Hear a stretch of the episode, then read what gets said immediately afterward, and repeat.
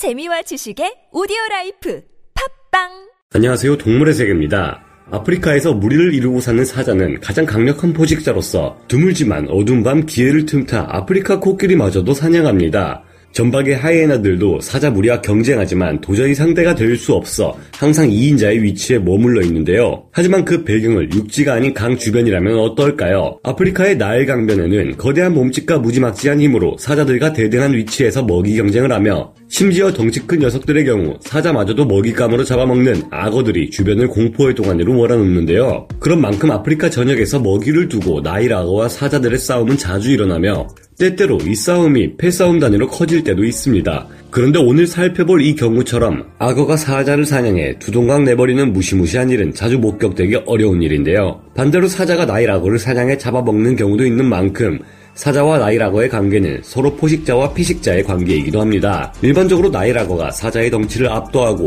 공격하기도 어렵게 단단한 비늘로 몸을 보호하고 있기에 큰 나일악어가 사자들에게 사냥당하는 경우는 잘 없는데요.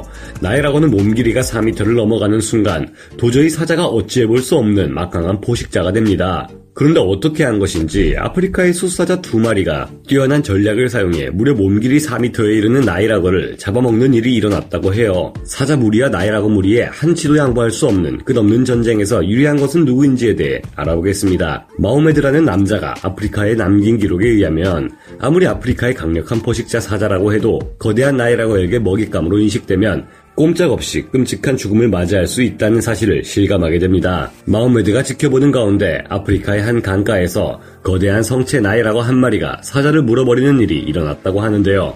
하지만 사자는 힘없이 끌려가지만은 않고 제방까지 움직이며 올라오려 애썼다고 합니다. 하지만 여전히 악어는 몸통의 절반을 세우고 나머지 절반은 물속에 담근 채 사자의 뒷다리를 물고 절대 놓지 않고 있었다는데요. 나이라거에 의해 사냥당할 피식자의 상황이 된 사자는 빡이 쳤는지 크게 울부짖으며 몸을 돌리더니 악어의 머리를 움켜잡는데 성공했다고 합니다. 나이라거 또한 자신의 머리를 움켜잡은 사자의 앞발을 밀어내려 애썼지만 그 대가는 컸습니다. 사자의 발톱에 의해 악어의 한쪽 눈을 잃게 된 것인데요. 사자는 이어서 악어의 목덜미를 잡았고 서로가 서로를 물고 있는 나일 악어와 사자는 목숨을 건 처절한 혈투를 벌이기 시작했다고 합니다. 싸움이 치열해지며 악어와 사자는 제방 위를 대굴대굴 굴러다녔고 주변 일대는 난리가 났다고 하는데요. 그러나 잠시 후 상황을 확인했을 때 승부는 거의 결정나 있었다고 합니다. 나일 악어의 머리는 온통 사자에게서 흘러나온 피로 범벅이 되어 있었고 나일 악어는 거대하고 강력한 턱으로 사자의 몸통을 물고 있었다는데요. 바다 악어에 이어 지구상에서 두 번째로 강력한 치악력을 가진 악어는 그대로 사자의 몸통 전체를 짓누르면서 사납게 머리를 앞뒤로 흔들어댔고 저항할 방법이 없어진 사자는 무서운 고통에 큰 소리로 울부짖고 있었다고 합니다.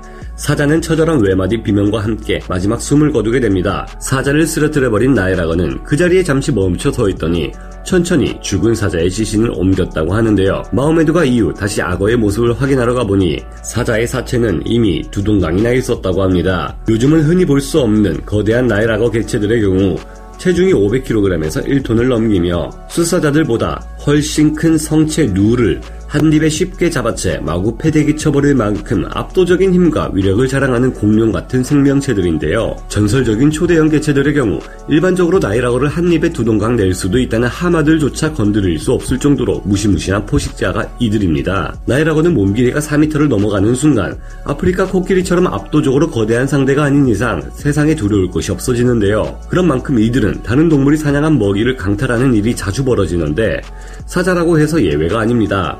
강력한 힘과 무거운 체중을 가진 나일악어들은 그냥 사자들이 먹고 있는 먹잇감을 물고 줄다리기로 간단히 끌고 와 빼앗아 버리기도 하는데요. 사자들 여러 마리가 모여도 집요하게 먹이를 탐내는 나일악어를 쫓아내는 것은 쉽지 않은 일이며 나일악어는 물가에 접근하는 짐승이라면 초식동물이건 육식동물이건 가리지 않고 습격하기에 사자들이 악어의 먹잇감이 되는 경우도 종종 발생합니다. 하지만 그 반대로 사자가 나일악어를 잡아먹거나 먹잇감을 빼앗는 경우도 일어납니다. 아프리카 케냐 북부 지역 스미소니언의 고생물학자 케이 베렌스마이어는 1977년 투르카나 호수에서 500m 정도 떨어진 곳에서 수사자 한 마리가 이제 막 사냥한 2.1m 길이의 나이라거를 뜯어먹고 있는 장면을 목격했다고 하는데요. 케이베 렌스 마이어가 가까이 다가가 확인한 결과 사자에게 먹히고 있는 이 악어에게서는 뼈까지 패여있는 깊숙한 상처가 확인되었고 이 악어가 죽은 후에도 칫솔나무를 꽉 물고 있다는 점을 볼 때 살아있는 악어를 사자가 사냥한 것이 확실하다는 것을 확인할 수 있었다고 합니다. 물론 이 경우에야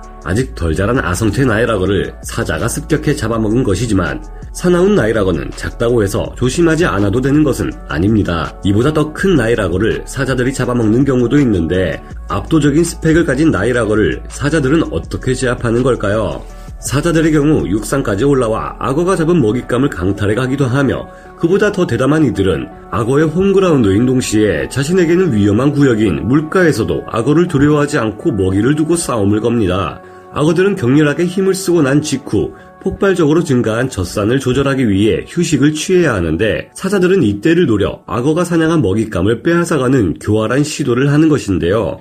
보통 악어에게 먹잇감을 빼앗기는 것은 소규모의 암사자들이거나 떠돌이 숫사자들의 경우지만 대규모 무리를 갖춘 사자 프라이드가 모여들 경우 보통 크기의 나일악어는 먹잇감을 포기하고 물러나야 합니다. 덜 자란 아성체 나일악어 외에도 암컷들의 경우 다 자란 성체임에도 불구하고 사자보다 작은 경우가 있는데요. 이처럼 나일악어도 크기가 작아 사자와 비교해 확실한 체구 차이가 날 경우 잡아먹힐 수 있다는 위험이 있습니다. 놀라운 점은 일부 지역의 사자 무리들은 악어를 상대하는 요령을 잘 익혀 장성한 악어를 먹잇감으로 노리기도 한다는 점인데요. 젊은 떠돌이 숫사자 두 마리가 함께 악어를 사냥하는 경우가 있었는데 이 둘은 처음에는 작은 악어들만을 노렸다고 합니다. 그러나 점점 악어 사냥에 능숙해지면서 몸 길이가 4m에 이르는 거대한 악어들마저 사냥하는 기염을 토했다는데요. 이 둘은 잠자는 악어 한 마리를 기습해서 숫사자 한 마리가 악어의 주의를 끄는 동안 다른 한 마리 숫사자 사자가 악어의 목덜미를 노리는 전략을 사용했다고 합니다. 하지만 이런 전략을 사용한다고 해도 어느 정도 한계는 있다고 해요. 교활하고 영악한 사자들은 악어가 묻 깊숙이 올라와 먹이에 정신이 팔린 틈을 노려 기습하거나 묻에서 자고 있는 악어를 기습하거나 합니다. 하지만 아무리 사자 쪽이 수적 우세를 바탕으로 전략적인 사냥이 가능하다고 해도 대형 개체들의 경우 워낙 거대하기에 사자들이 사냥할 수 있는 악어의 크기에는 한계가 있다고 하는데요. 나이라가와 같은 열대 지방에 서식하는 큰 파충류들은 변온동물 치고는 체온 유지가 잘 되는 편이기에 이들의 체온이 저하되어 움직임이 둔해질 때를 노리는 것도 쉽지 않습니다. 게다가 악어들은 특유의 납작한 몸통과 단단한 가죽을 지니고 있어 취약한 부위를 찾아 공격하기가 쉽지 않은데요. 오죽하면 사자가 악어의 머리를 쳤는데 발톱이 악어의 가죽에 박히는 탓에 그대로 발톱이 빠져버리는 일도 있다고 합니다. 일정 크기 이상으로 거대해진 나이 많은 수컷 악어들의 경우 사자들의 습격으로부터 사실상 자유롭다고 하니 사자들이 악어에게 위협 이 되는 것은 다 자라지 않은 아성체 때나 특정 불리한 상황에 놓여 있을 경우로 한정되는 듯한데요. 코끼리도 사냥하는 사자들이 이 같은 면모를 보이는 것을 보면 역시나 공룡처럼 거대한 포식자는 절대 쉽게 과소평가할 만한 존재가 아닌 것 같네요. 동물의 세계였습니다.